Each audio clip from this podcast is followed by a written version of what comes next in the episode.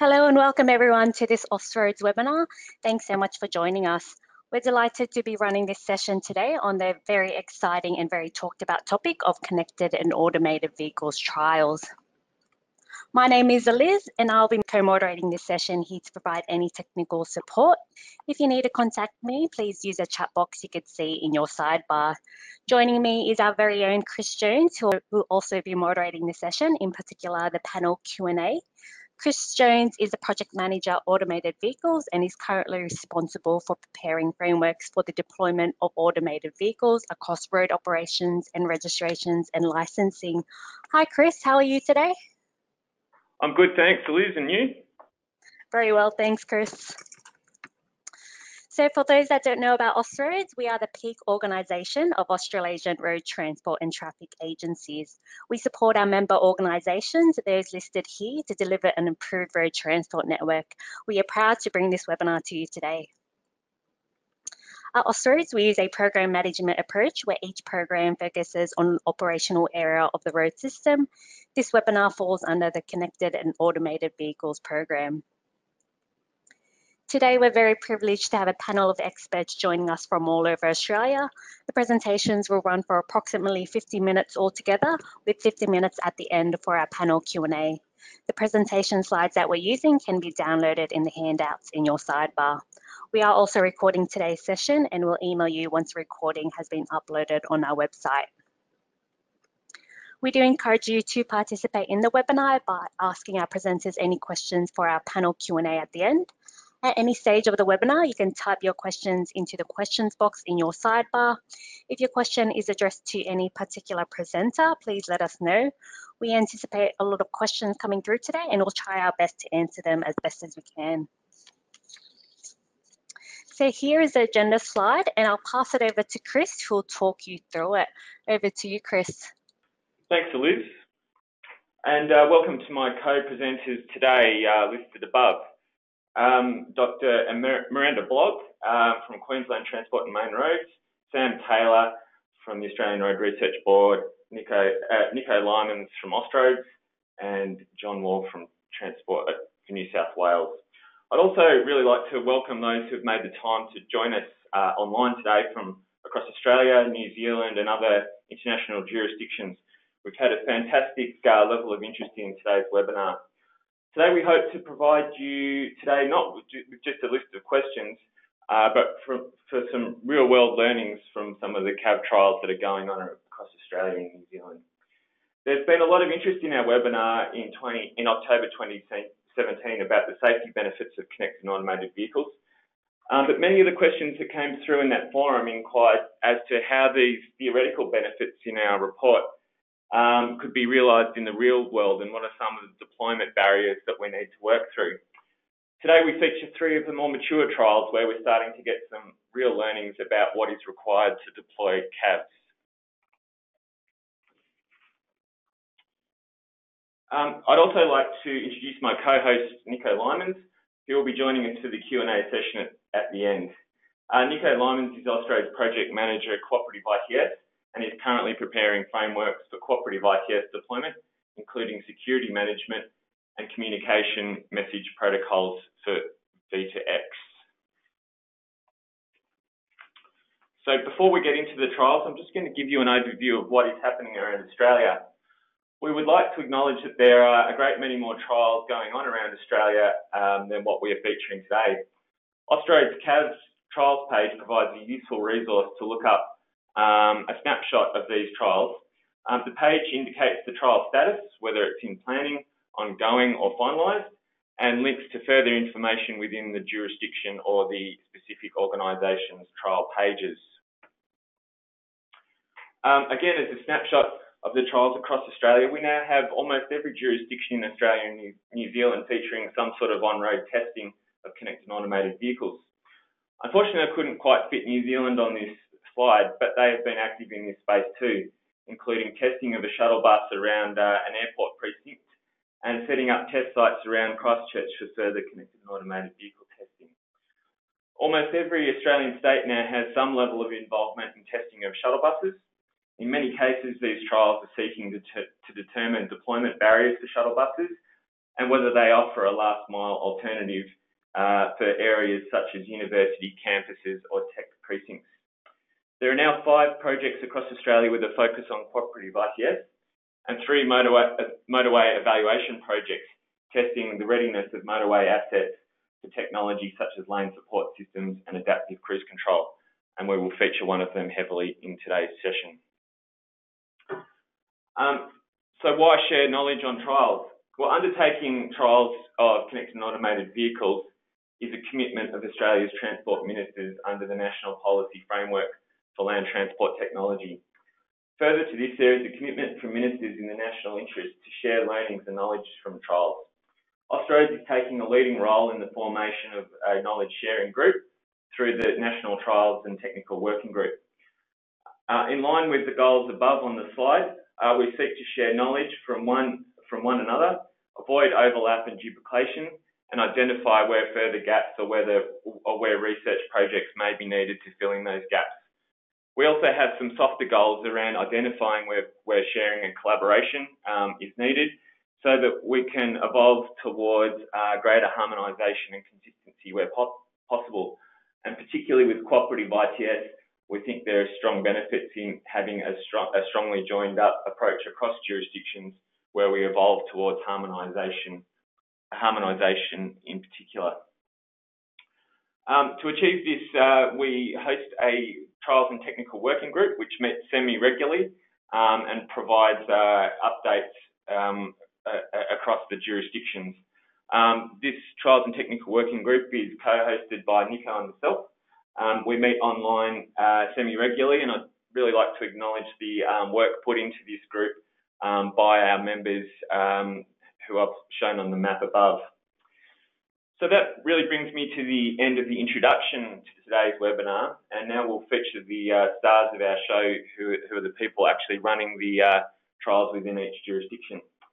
Um, just a reminder to use the chat bar or question bar at the side to ask questions of the presenters uh, and Nico. I will moderate a forum um, at the end uh, where we'll endeavour to get through as many questions as possible. I now pass control over to uh, Sam Taylor from the Australian Road Research Board. Sam Taylor is the technical leader for Victoria and Tasmania at A R B. She has twenty years experience in transport consulting, research, academia and government, working across disciplines, engaging with stakeholders and encouraging teams to work together. A R B's Connect East and VicRoads development of road certification criteria for partially automated vehicles on motorways, Um, through testing of a range of vehicles equipped with traffic sign recognition, lane keep assist and adaptive cruise control will be the feature of her presentation today. Welcome, Sam. Thanks very much, Chris, and um, it's a pleasure to be here today. I want to first of all um, acknowledge the partners of this project, um, who are EastLink or Connect East and uh, VicRoads, who have funded this program out of the Smarter Journeys Uh, program uh, funding arrangement, and La Trobe University Centre for Technology Infusion. The project's actually in three parts, and uh, I'll be commenting today, talking about the first part or the first stage of, of the project, which um, looked at the existing partial uh, A Vs or uh, current production vehicles that have A D A S, Advanced Driver Assistance Uh, systems on the vehicles, and we were testing those on EastLink to to find out firsthand what um, how they perform on on EastLink, which is a motorway, uh, tollway, three point five metre lanes, very high standard, pretty straight um, in terms of, you know, not not very steep uh, or curvature uh, or sharp curvature, I should say. And um, so they're very good conditions that in which we tested the vehicles to start with. It was anecdotal in that there was four drivers and we were all in the car at the same time. So it was really getting a feel for how the vehicles perform and were there any similarities. As you can imagine, it's moved on quite a lot since then, and um, the technology is changing dramatically. Um, certainly in the last twelve months, we notice it's changed a lot. So this project couldn't have been uh, possible without partnerships, uh, collaborations and sharing. It's also, I've titled it Learning by Doing, and that was really about uh, overcoming the second-hand information that we were getting um, through the internet and also from other people, that we wanted to find out for ourselves how these cars are performing. And without the support of the O E Ms and the vehicle manufacturers who lent us the cars um, free of charge, um, of course, this wouldn't be possible. So they do work. Driver assistance systems do work. You can take your hands off the wheel, um, depending on the vehicle, depending on the make and the model, uh, for a period of time. That can vary from eight seconds to uh, sixty-five seconds, and even longer for the Tesla, I believe up to up to three minutes, though we didn't test it um, for that long. So, and sometimes surprising which vehicles you can take your hands off for longer. We had a Honda Accord um, a bit more than twelve months ago, and that was performing, you know, almost as good as the Mercedes E-Class um, twelve months ago. So I just wanted, I've got these photos here. On the left, I've got uh, Matt Barini, who's our state technical leader in Queensland, and uh, we were both in the car, and I took that photo and somehow fluked it and got the drive safely um, in the background. So of course I had to put that slide on today.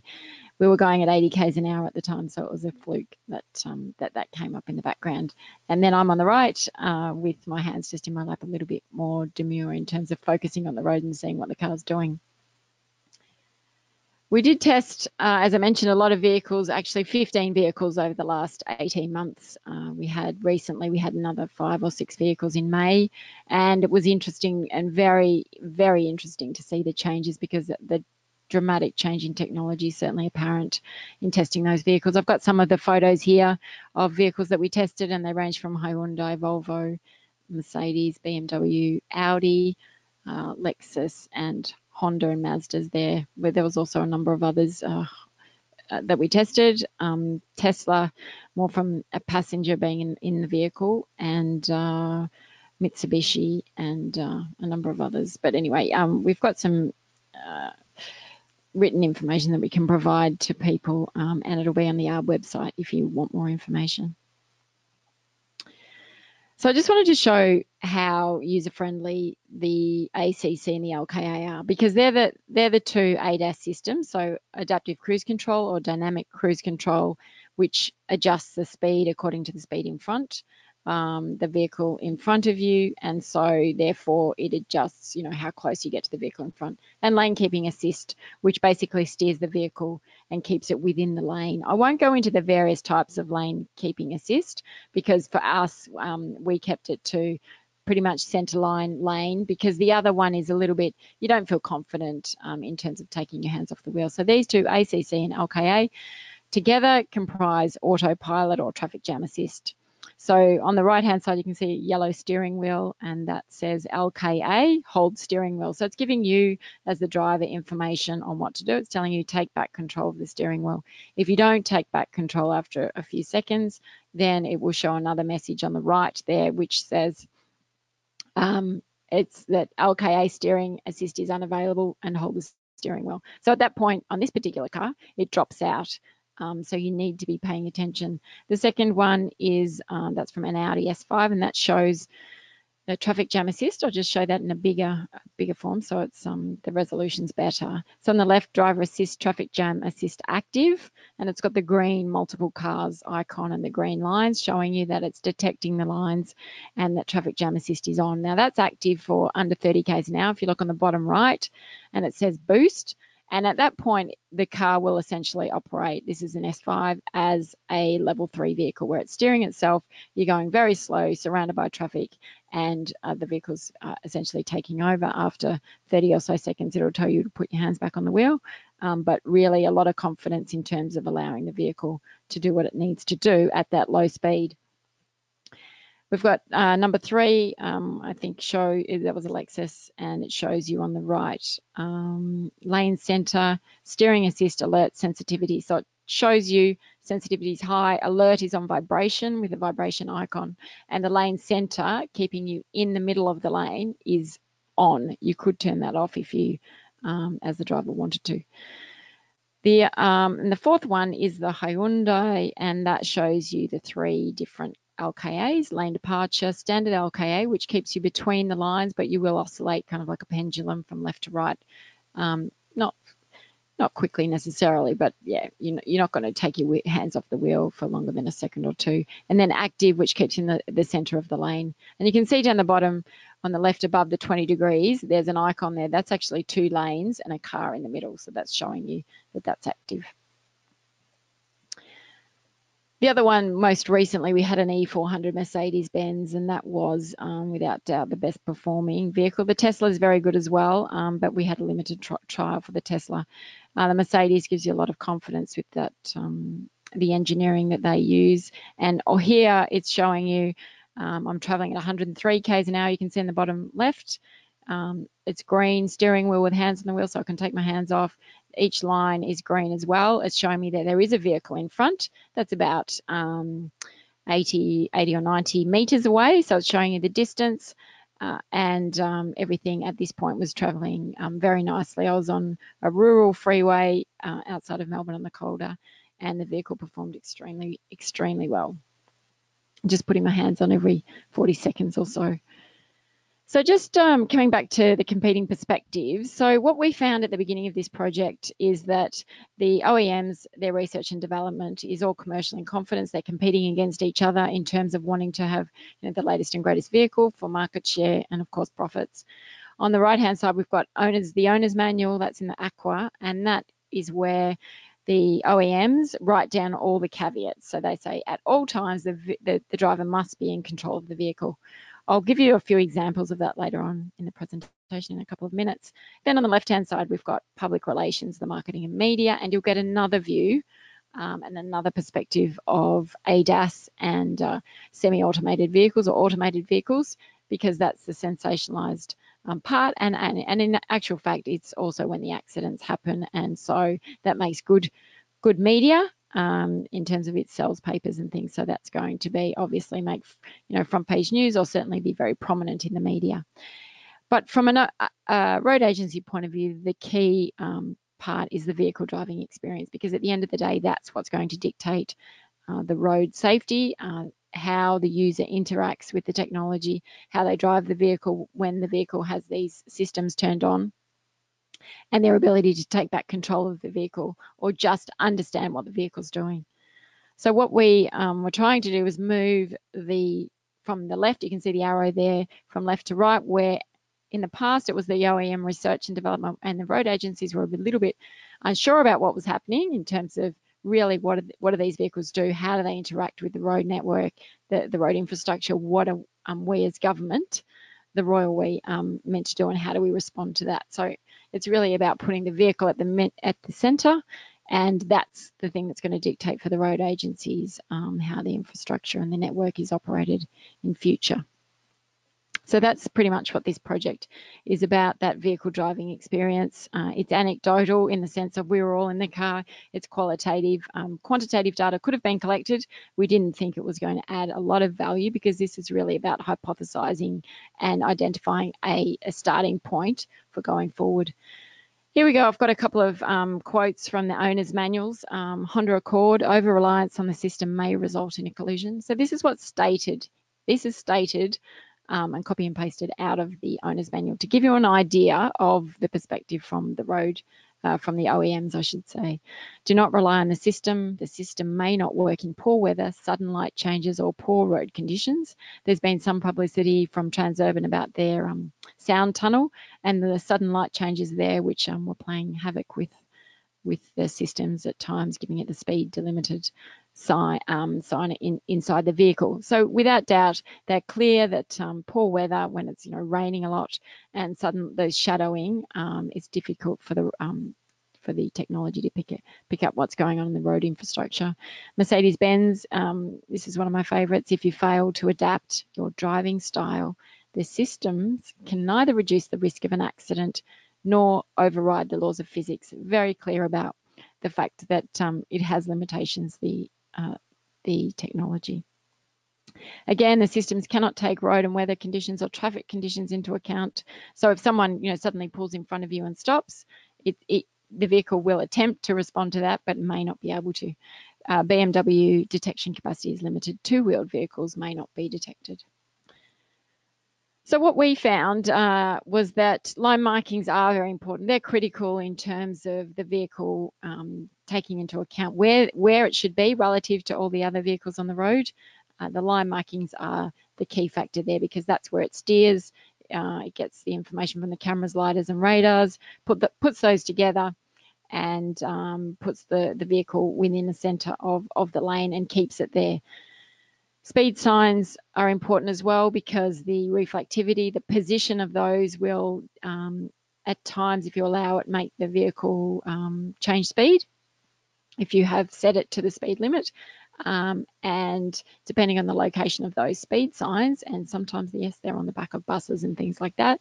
Sometimes there'll be misreadings and they do vary a lot um, between the different makes and models. It's really important, um, and that's what came out of this this um, trial, is that all the vehicles are very different um, and therefore you need to get to know the vehicle, certainly at this point, um, and understand it and kind of do a bit of trial and error under a controlled environment, of course, where you've got full attention because because they vary. And in terms of your confidence within with the vehicle and the system, that varies as well. Um, So education, it seems, would help at this point because um, what the expectations are of the driver will vary depending on what a person's read, um, depending on what handover they get from the O E M, and depending what, um, perhaps uh, in future, what driver licensing tests um, and background information they've learnt. So we found um, that different people view and use semi or partial A Vs um, differently. One of the things that came uh, became apparent was that men tend to te test the limits of the vehicle. I mean, that's um, tends to be inbred. Uh, women tend to look at, okay, how can it assist me? Um, how can this make my, my life easier? As I mentioned earlier, there are variations across each of the vehicle models and makes. Um, hands off the wheel varies between ten and sixty-five seconds. Technology is changing rapidly, um, and what we recommend going forward is it really needs to be a system approach where it's a safe system, it's holistic. I mean, safe system in road safety has been around for a long time, is the vehicle, the infrastructure and the driver, and that really going forward with A Vs um, and certainly the partial A Vs and semi-A Vs, which we're going to be in that status. Um, certainly that's what I predict for a very long time because people will still want to drive their vehicles. So there'll be human driven vehicles, there'll be partially automated vehicles, and there might at times be um, highly automated vehicles as well. And having those all operating in the same system, it's really important that we um, have each of the driver, the vehicle and the infrastructure um, working together. Just, um, I'll just quickly go over this. This is the latest S A E levels that's been put out, and this really is a bit more useful than the previous one. Um, looking at this, the, our, the level three tends to be what we were testing. That's where for periods of time, and that may vary depending on the conditions of the road and the vehicle, you can take your hands off and you can allow the vehicle to drive itself. Now that at the moment, freeway conditions or in a traffic jam. Operational driving domain is a more useful term where it really talks about that freeway conditions or the congested con conditions in which the vehicle may find itself. So that's the operational driving domain. If you think about it logically, it's the roadway type, it's the time of day and the weather conditions, and it's under that scenario, whatever that scenario is, that the vehicle will operate um, in a certain way. For example, it will operate at a level three in a freeway, um, good, con good um, visibility, good weather, and um, on fairly uh, gentle curvatures. The dynamic driving task is another term that's um, used as well, and that's really about controlling the motion of the vehicle and monitoring and responding to the vehicle. And just going forward, I'm just about to finish up. Um, we really found that from testing all these vehicles, that traffic jams and using traffic jam assist, we project or hypothesize that that's um, very useful in terms of reducing rear end accidents in those low speeds, which can have a massive impact on congestion levels. And also in terms of fatigue, there's nothing like sitting in a congested road, for example, on a, on a freeway, an urban freeway, where you stop, start, stop, start, and that's extremely tiring, um, and your fatigue levels go up. So that kind of, that operational driving domain um, is very useful uh, autopilot or traffic jam assist is, is useful. And the other thing I wanted to mention is they use different terms. The O E Ms use a lot of different terms depending on which make. Um, we've got Honda sensing, for example, and then you've got the Distronic for Mercedes, and then you've got traffic jam assist or autopilot for Tesla. So there's a lot of different terms, sometimes used to mean the same thing, but sometimes slightly different as well. Freeway driving, as I mentioned, that's uh, the first thing in terms of the autobahn or urban freeways in particular, where you, your speed is adjusting a lot, and rural freeways where you've got great conditions um, in, in good weather. And so it's super useful there, I imagine. And we hypothesise that um, particularly good for rural and regional uh, people who are who um, driving long distances. And I think I've gone slightly over time, so just be uh, one more half a, half a minute. So we, in terms of answering questions like, can responsible use of L K A and A C C increase road safety um, and reduce fatigue? We definitely um, project that yes, it can, um, from looking at the vehicles that are on the market at the moment. Do drivers know how to use L K A, L K A and A C C? No, not often. Um, and we ourselves have had trouble at times trying to work out how to use the vehicles, which settings to put them on. Um, and then there are extremes where people can clearly Rel relinquish control of the vehicle, assuming that it's all on autopilot, and then have an accident, or they um, alternatively turn everything off because they don't trust it or know how to use the vehicle. Which roads are best suited um, for A D A S deployment? Freeways, motorways, small curvatures, wide lanes, three point five metre lanes, good sight distances, clear speed signs, well-maintained roads. These are all common sense, but it's good to have them written down. The different A D A S are different on each vehicle.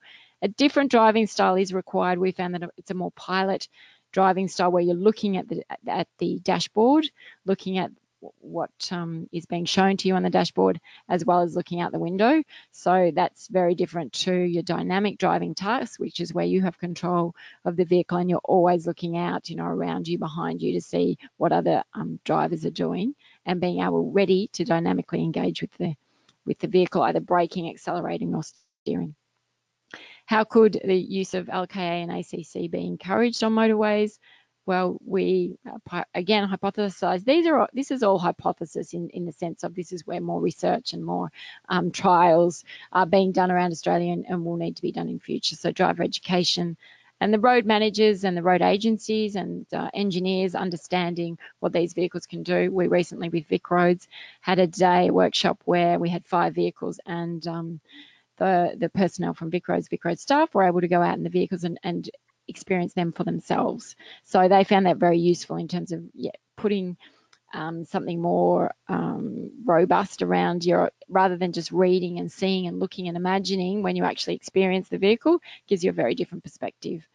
So um, finally, how can road operators assist?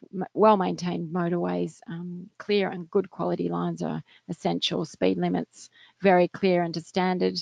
Um, and we uh, believe that relationships with the O E Ms um, will help immensely um, increase understanding of that relationship and that safe system approach, where it's the vehicle, the driver, and the road infrastructure. Thanks very much. Okay, thank you, Sam. Uh, I'm sure there'll be plenty of questions from your presentation.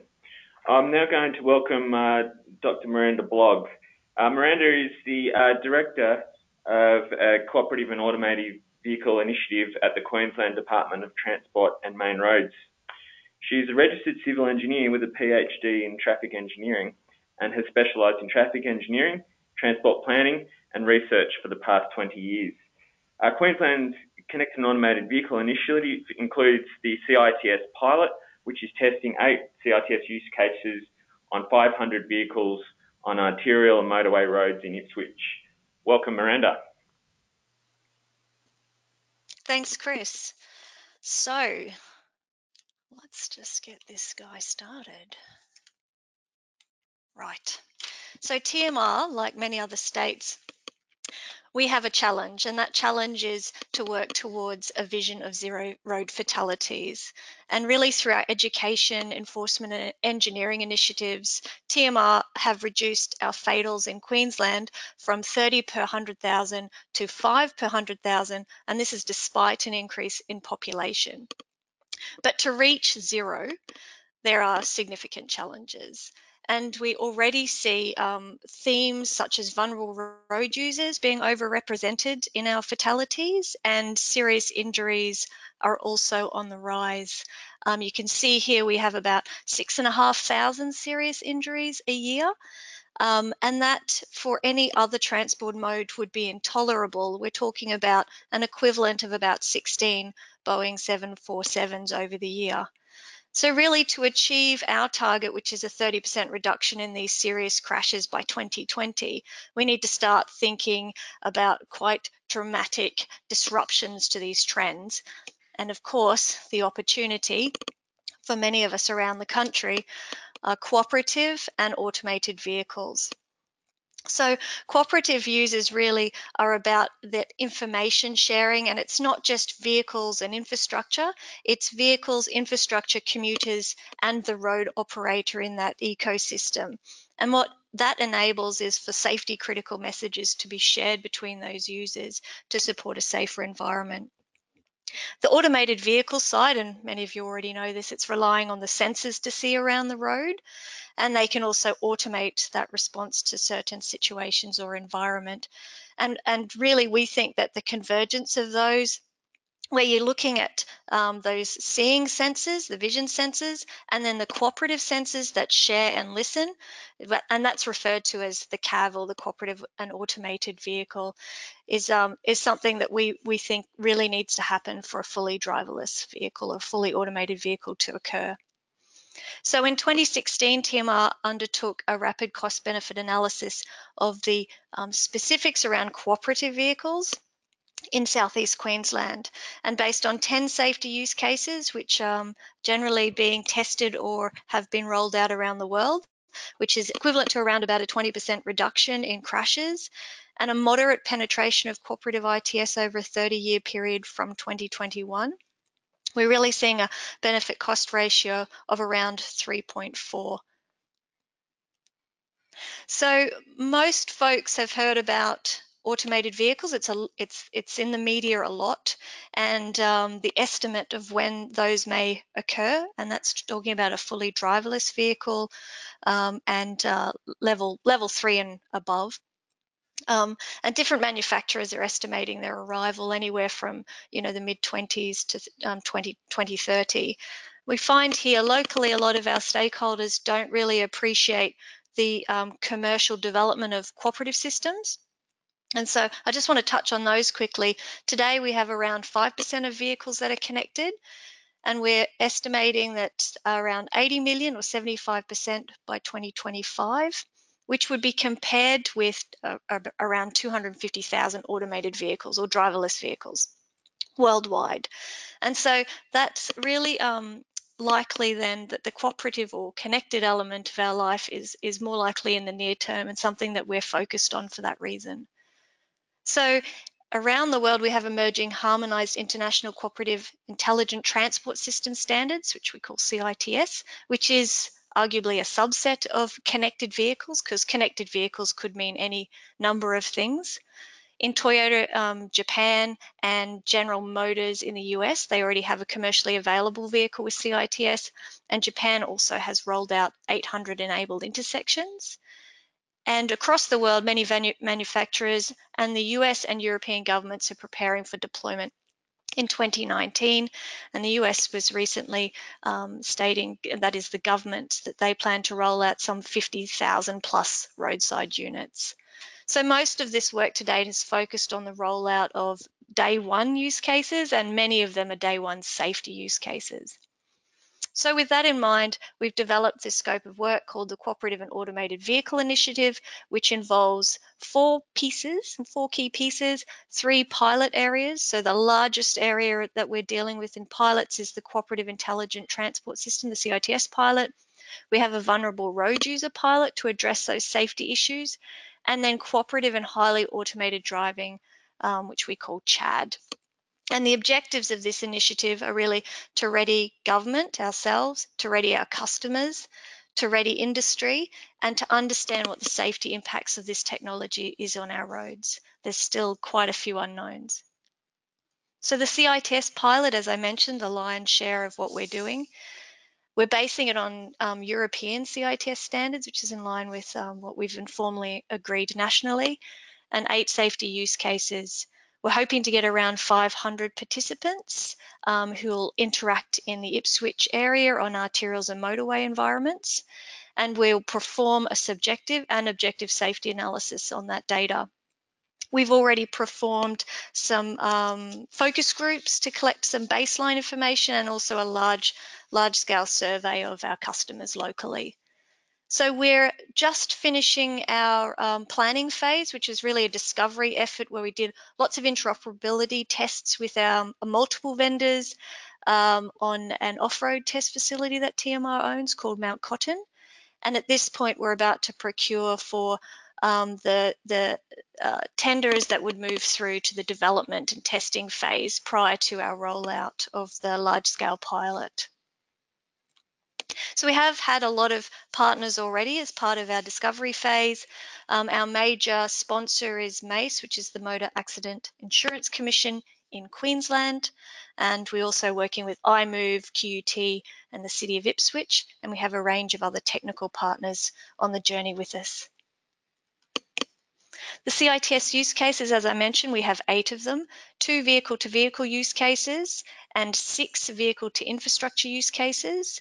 Uh, the infrastructure use cases um, cover signalised intersection environments, signs, so we have uh, in-vehicle speeds and roadworks environments, and then hazards, um, in particular backer queues on motorways, and then road hazard warnings from our Queensland traffic information data set. So that would be things like flooded road, a crash ahead, debris on the road, all sorts of um, warnings. So we have adopted for our pilot a, um, a communi hybrid communication models, which is um, which is um, en endorsed by C ROADS in Europe, which is sixteen European countries. And so the premise of it is that you have vehicle-to-vehicle interactions and some vehicle-to-infrastructure interactions for safety-critical messages operating in short-range communications, which is called G five or five point nine or D S R C. And we also have long-range communication, which is enabled by three G, four G, and that um, enables us to connect to both vehicles and our infrastructure from the central station. And we integrate T M R's data to generate messages that have safety intent but are not necessarily safety critical.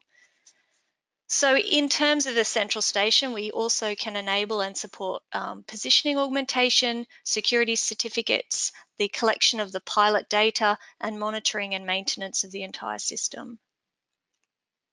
So part of the planning phase, which we've wrapped up, we've had a number of findings, and just to capture a couple of them today, interoperability for between different vendors um, in the roadside and vehicle environments is difficult to achieve because the message elements and triggers vary. And so U S, uh, the E U is actually making an effort to harmonise those triggers within the use cases as well. Vehicle stations don't use a base map. Um, this is important because it means T M R has to provide better geospatial data as part of the messages that we distribute, and that would give information in advance of a hazard. So any roads leading into the hazard that you would then have advanced warning that you could react to and get those warnings. Vehicle stations don't at the moment provide lane level positioning, and they don't meet the standards, and that's something that the vehicle station providers are going to have to work to improve. Our central station, for the central station, because we can't buy a central station, we've had to build a proof of concept, and that was successfully tested last year with several of the roadside and vehicle station vendors. Um, and we do note there that we have a couple of bespoke items in that station, and we're waiting for the E U, who are working on uh, more detailed specifications around the three G, four G environment as well. So wrapping up our planning phase, we have developed fifteen technical specifications for roadside vehicle environments, as well as the human machine interface in the vehicle and all the use cases, deployment plans, test plans, and various other documents. And we hope to make those available to industry shortly so that they can have a look. So in terms of the CHAD pilot, or the Cooperative and Highly Automated Driving pilot, we're not ready to announce yet, but we're getting close. And so we have um, two components, two different types of vehicles. The first vehicle uh, enables data collection using all the traditional sensors you'd expect, non-traditional I should say, expect on an automated vehicle. So this will help us um, answer some questions with our, um, our project lead, who's the Australian Robotics Centre. So how will existing infrastructure impact automated vehicles? What type of infrastructure improvements could address shortcomings? How will these changes um, improve as the technology improves? It's not about what's happening today, it's about what the potential is uh, moving forward as this technology and the algorithms that sit behind it improve, and then what the obligation is of um, states and local jurisdictions to support that environment and those vehicles. So the other vehicle is a level four automated vehicle. Um, all the same similar sensors, but it's also a research platform, so we're we can access all the data, we can change the modules, we can do a large number of things, uh, including the existing modules that the vehicle um, arrives with. And so the elements that we plan to research include driver, in particular driver handover, so back it out to a level three where there is that handover activity. The road user, so it's not just about that physical static asset, but rather the dynamic interactions between road users, vulnerable road users, or merging and weaving with other users, and then also how those other users interact or respond to the vehicle, so it's a two-way street. And then finally, the digital asset piece is about to the vehicle's reliance on our cooperative messages. So in a signal environment where we are providing that information ten times a second, that that automated vehicle then can move through that environment with that additional information available in its sensor suite as a redundancy to the information that's already provided. So we have a large program of work around those vehicles. Uh, a series of public demonstrations both in southeast Queensland and the broader Queensland um, areas. We have public drivers who will be using the vehicles on our Mount Cotton testbed, as well as train drivers on our public roads. And then we have a series of reports that will be released associated with those various research pieces that will be made available to industry as we finish them. Thank you. Cheers. Thanks, uh, Miranda. Um, again, hopefully there are a lot of questions on uh, Miranda's uh, topics appearing in the uh, chat sidebar. I'm going to introduce our last presenter today. Um, he's a good colleague of mine, John Wall. Um, John is the Manager of Road Safety Technology with Transport for New South Wales, um, and is recognised as one of Australia's leading specialists in the application of intelligent transport systems for road safety. He has over twenty-five years experience in the development of road safety strategies, and he will be presenting on today on New South Wales Centre for Road Safety's City initiative. Um, you can see the slide deck there, um, which is the first large-scale evaluation of C I T S applications in heavy vehicles. Welcome, John. Thanks, Chris, and good afternoon to everyone, and um, thanks for spending your lunch hour with us. Yeah, if I can just get this to operate. Just firstly, I'd like to uh, thank our project manager, Vanessa Zarkowski, who originally put this presentation together. Uh, Vanessa's been in charge of the city project for the last um, three years or so, following up from Doctor Paul Tyler from C S I R O, who um, initiated the project and moved forward with it for us. Um, Vanessa's on leave at the moment, so I'm probably the main contact for people who want to find out uh, more information around the city project at the moment. The objectives of the city project were really a learn by doing project similar to Samantha's, and it was all about things such as accessing the functionality and the performance in different types of vehicles, but with a real keen focus on freight. Collecting real-world quantitative and qualitative data to look at the road safety or potential road safety benefits of the project, and to assess things like driver acceptance and gathering feedback from drivers on the benefits of this new technology as well as their concerns. The project itself um, covers around twenty-one thousand five hundred kilometres of uh, the road network um, in New South Wales now, including Sydney and southern Sydney. Part of that was to obtain the first large-scale licence for using five point nine gigahertz in the radio spectrum from A C M A, although uh, in January uh, this year, A C M A has released that for the use of cooperative I T S, but for the past four years, uh, we've had to hold a scientific licence to actually use that particular part of the spectrum uh, from the Australian Communications and Media Authority. There are three elements to the current city testbed. Um, we've got thirty-eight trucks at the moment. However, that number has been as high as sixty trucks actually working on the uh, on the network. The numbers fluctuate as uh, trucks are sold and replaced. There are three participating companies in the project. Uh, they carry coal, steel and new vehicles uh, out of the port of Port Kembla. So it's very much focused on the Uh, delivery and um, dispatch of, of um, export uh, vehicles from Port Kembla itself. There's also eleven buses, public passenger buses now operating in the testbed, and we have three signalised intersections as well. In addition to that, we've got four roadside stations. Uh, these roadside stations are large solar-powered um, trailers. Uh, they're used to collect data. Three of them are used to collect data and send small software upgrades to the participating vehicles. Um, one of them is used to actually broadcast a message of a forty kilometre truck and bus speed limit that applies to a steep descent um, into the city of Wollongong, just above the city, that runs for about eight kilometres. And each of those are portable and movable if we need them to as well. The research team has also fitted three light vehicles and one motorcycle with cooperative I T S onboard units. The current up uh, safety applications, we've tested five safety applications so far, uh, and drivers receive these five messages: forward collision, intersection collision warning, and that's what we're seeing on the screen. That's the intersection collision warning uh, graphic that our drivers would see. Heavy braking ahead, red light ahead, and exceed the truck and bus speed limit on the uh, descent down into Wollongong on Mount Ousley.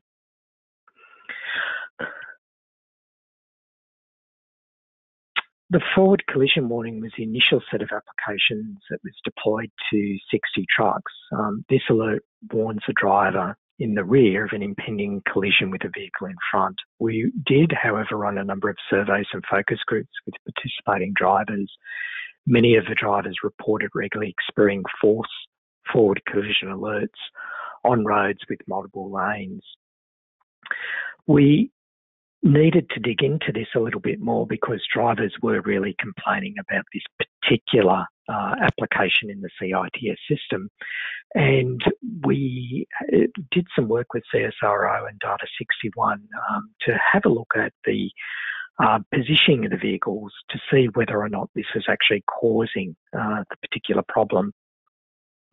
Analysis of the data reveals that the cause of the false alerts reported by drivers was actually related to the G P S system that was used to position the vehicle on the road. In the slide here, the red and blue histograms represent a collection of data positioning samples recorded at a given point on the road. Peaks in the graph indicate where most data points were recorded. The peaks do correspond to the lanes in the images, but the other data, that's the data away from the peaks, indicate uh, errors with the positioning system, and we were just using the U S G P S system for this particular project. The yellows indicate where the two vehicles were travelling in adjacent lanes, but the inaccurate positioning determined that the vehicles were actually in each other's path and a forward collision alert was generated. There's a big tail in the distribution uh, for this, um, uh, with a maximum of about ten metres at some stage for uh, these systems to be out. The issue is happening so frequently that we've ended up having to disable the forward collision alert uh, for the drivers uh, as it was really uh, causing them to start to ignore other alerts on the system as well. One of the other interesting uh, things that we found is that the C T I S was configured originally not to issue an alert where the elevation difference was greater than five metres. Uh, here, the system assumes in these cases that the vehicles are on different roads. For example, one may be on an overpass. This setting is configurable, but if we change the settings too much, uh, we could end up, um, so we could, sorry, we could change the settings so that vehicles on steep roads would get alerts.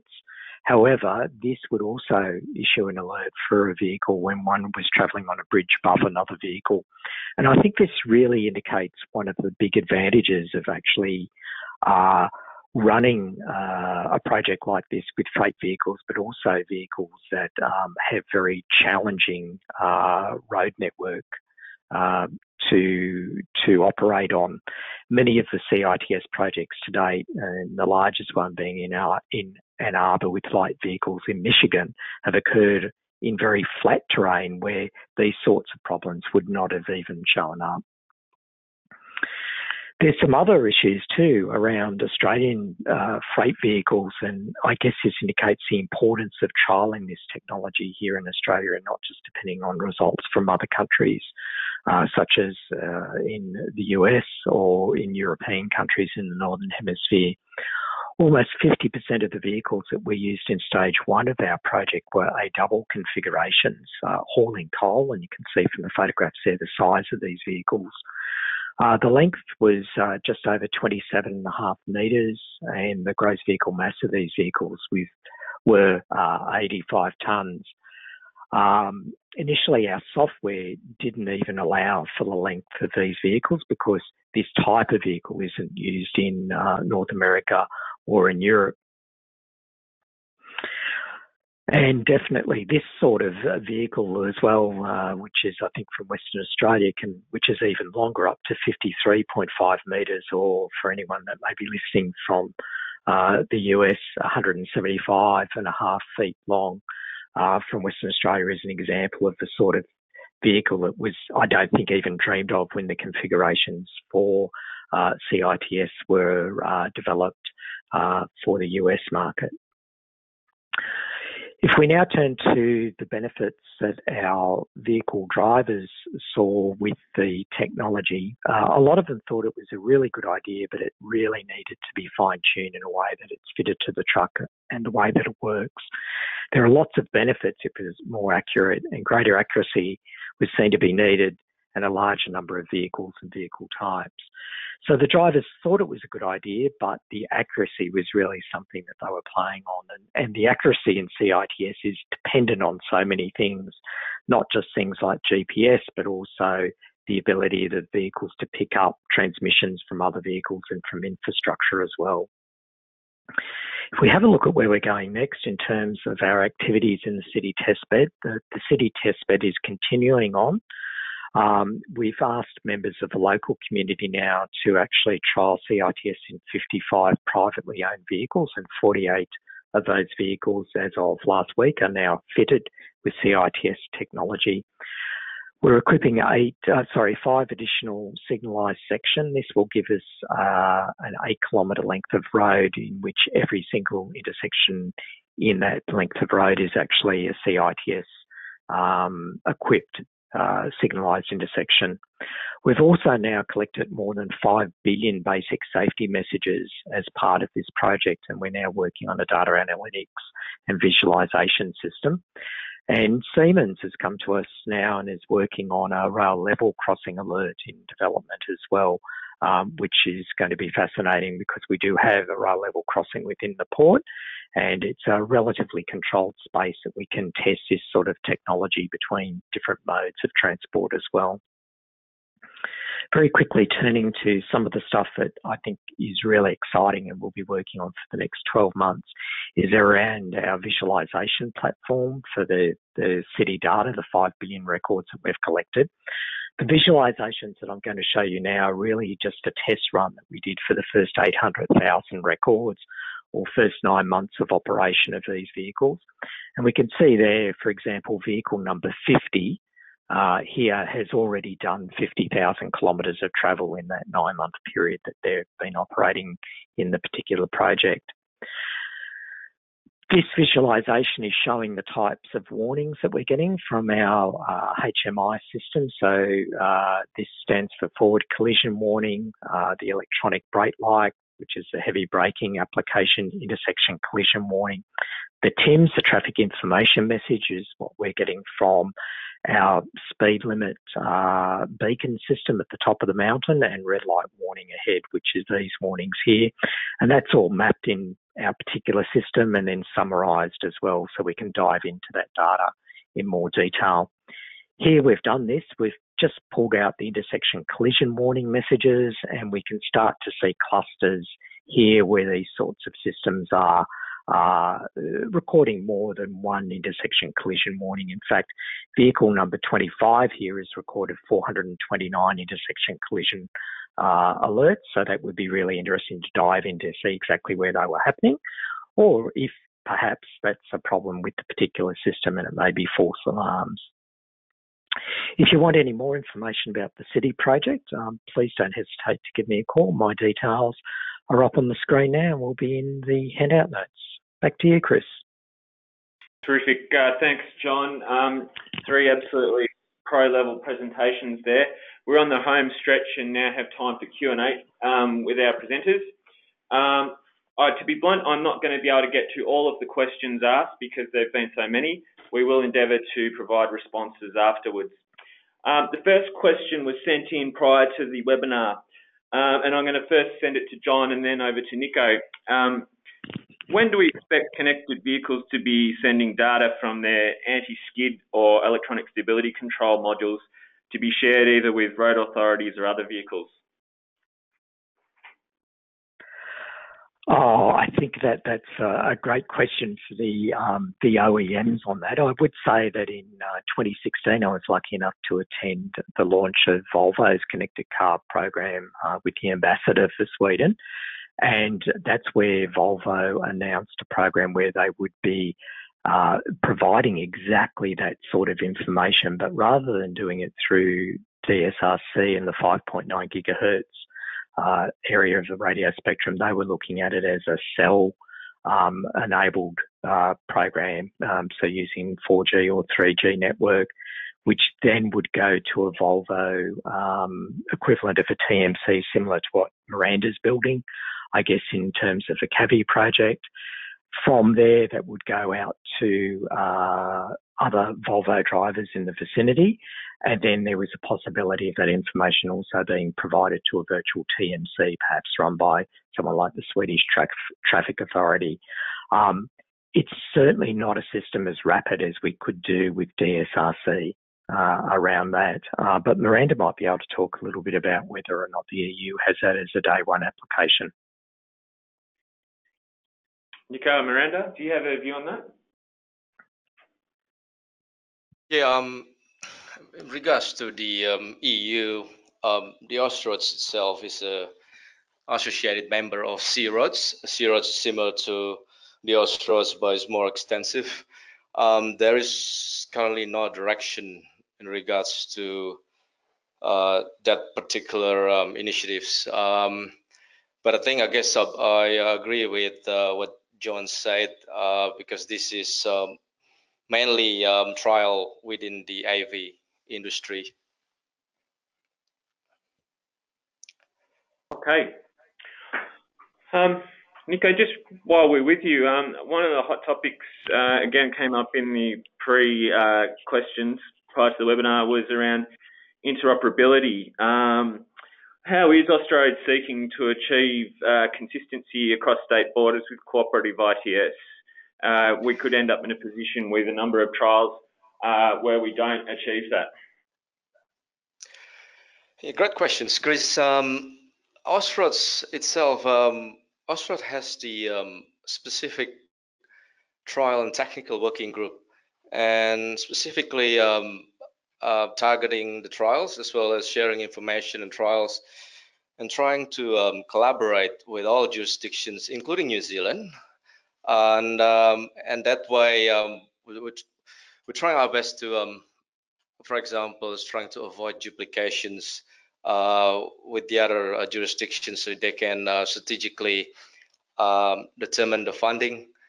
where it's going to be, and um, as well as um, getting a lot of the subject matter experts from jurisdiction will be beneficial uh, to have uh, uh, one or uh, uh, interoperability direction for, for Australia and New Zealand. So the working group has been running quite well, and um, yeah, and um, it's it's covering every, everything from the corporate of I T S and A V.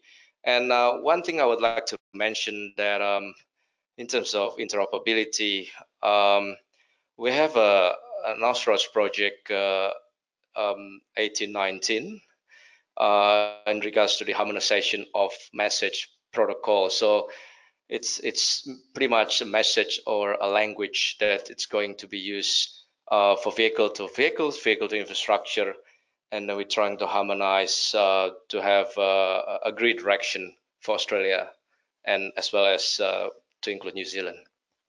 Okay, terrific. Um, Sam, for you, uh, there was a, a lot of questions came in online um, on your presentation, um, a lot around uh, driver education. Um, first of all, are there some guidelines to best practice um, from your experience in the project as to how vehicles should handle hand-back control? Um, and secondly, are we considering insisting on driver training for vehicles uh, over the next five to ten years as drivers adapt?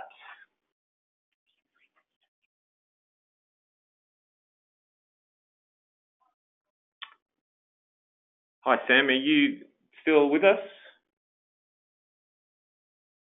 Is your phone on mute? Okay. Um, while we try to get Sam back, um, I have a question that came in um, for Miranda. Uh, Miranda, could um, inter-vehicle communications or communications between um, cyclists and vehicles help to ensure that motor vehicles avoid them, rather than just using the vehicle's onboard perception systems such as radar and camera? Um, could it also be used to help detect motorcyclists, which are also difficult to detect? Yes, both of those things um, could and have been uh, demonstrated in various forms around the world. The personal device for um, the vulnerable road users is still emerging as a technical product. Um, I do know of one vendor who's um, produced uh, demonstration versions, but the um, motorbikes certainly is a is a product that's been demonstrated in various countries around the world already. Excellent. And as a follow-up to you, um, we had a question uh, around who do you see operating the C I T S central platform? Um, do you think that would stay in-house at, at Transport and Main Roads? Um, and how do you think you would bring vehicle manufacturers or O E Ms on board with the central platform? So the central platform's primary functions is to integrate T M R's various siloed data into the digestible form that meets the C I T S standards and to distribute that more broadly. Um, that information and how that information may be uh, shared um, through different uh, routes or directly to O E Ms has not really been explored yet, but there's certainly a lot of opportunities with that platform Uh, that the department could choose to explore in the future um, beyond the seed, which is essentially this pilot environment. So in terms of how O E Ms may access data, um, uh, that's I guess that's yet to be determined. Yeah, great. Um, thanks. We've got Sam back online now. Um, Sam, can uh, did you hear those questions, and can we go back to you for an answer? Yes, yes, I did hear them. I just wanted to get the second question again with the five to ten years. Can you just remind me, Chris?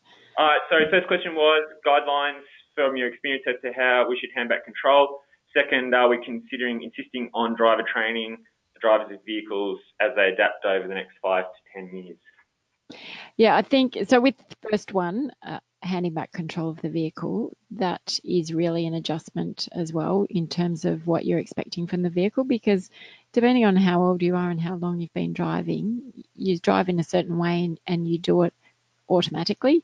It's not like you consciously think, look in the rearview mirror, do this, do that. It becomes all automatic. So when I make that transition to a partially automated vehicle, and also because they are different between each of the vehicles and models, then it becomes you need to alter your driving style and, and make that become automatic. And so that's where there's a challenge, um, just because of habits, how you hand that back.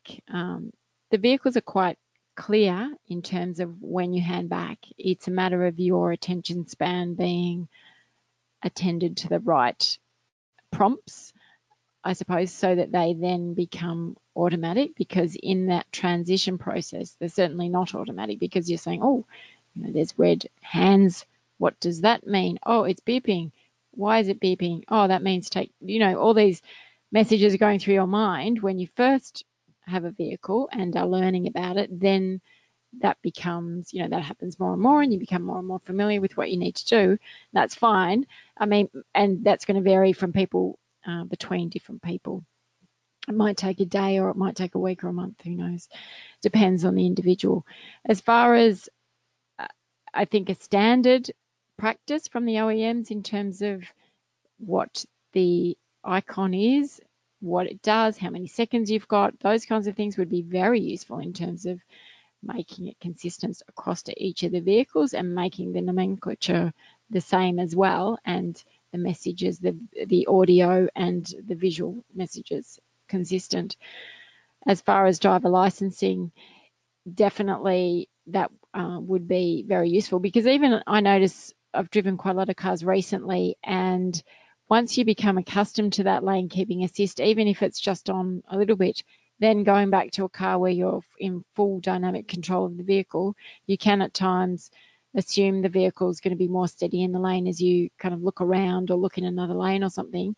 And I have noticed myself veer off. I mean, not very often, but more often than I would normally.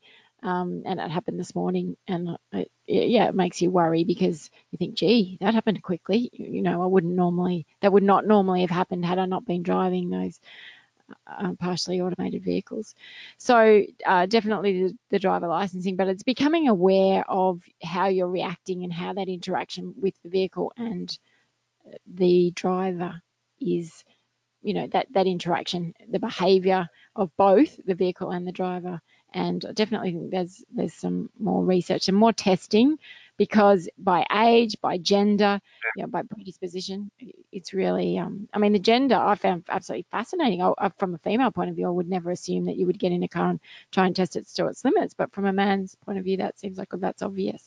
So there are certain assumptions that you can make. Sorry, Sam, that, I'm going to have to uh, wrap you up there to be, um, sorry for that. Um, but we have hit uh, two, three minutes to go. We need to pass back to Eliz. Um, to finalise the webinar, so that you've got instructions on how you can get answers to all of these questions. Back to you, Eliz. Yeah, thanks, Chris, and thanks to all the presenters, our panel of presenters, for presenting and answering people's questions. We do apologise if we weren't able to answer all of the questions during this time, but what we'll do is we'll collate all the questions and answer them in a document, and then we'll email that through when it's available. But before we close up, I'd like to show you a list of the upcoming webinars that we're running. Our next session is on the network performance indicators, and we also have two other sessions which fall under the assets program. If you'd like more information or to register for these events, please go on the website shown. For those that don't know as well, our webinar recordings are available on our podcast. Simply search for Austroads on your podcast app, or you could use our R S S feed. We encourage you to subscribe to the Austroads podcast if you haven't already done so. And also, the last exciting news is that Austroads has partnered with R M S New South Wales to bid to host the World Road Congress in Sydney in two thousand twenty-three. So this event is an opportunity to showcase some of our groundbreaking innovation and play an active role in shaping the future of our global community. You can visit this website shown on this slide for more information and to submit any questions or suggestions for the Congress. And lastly, thank you to the audience members for participating in this session. We hope you found the the session uh, exciting and useful and interesting. But as we close, we encourage you to give us your feedback and comments, so please fill out a survey after the webinar. And again, thank you all the presenters for joining us today. Thank you all. Cheers. Thanks, Eliz. Thank you. Thank you. Goodbye, and enjoy the rest of your day, everyone.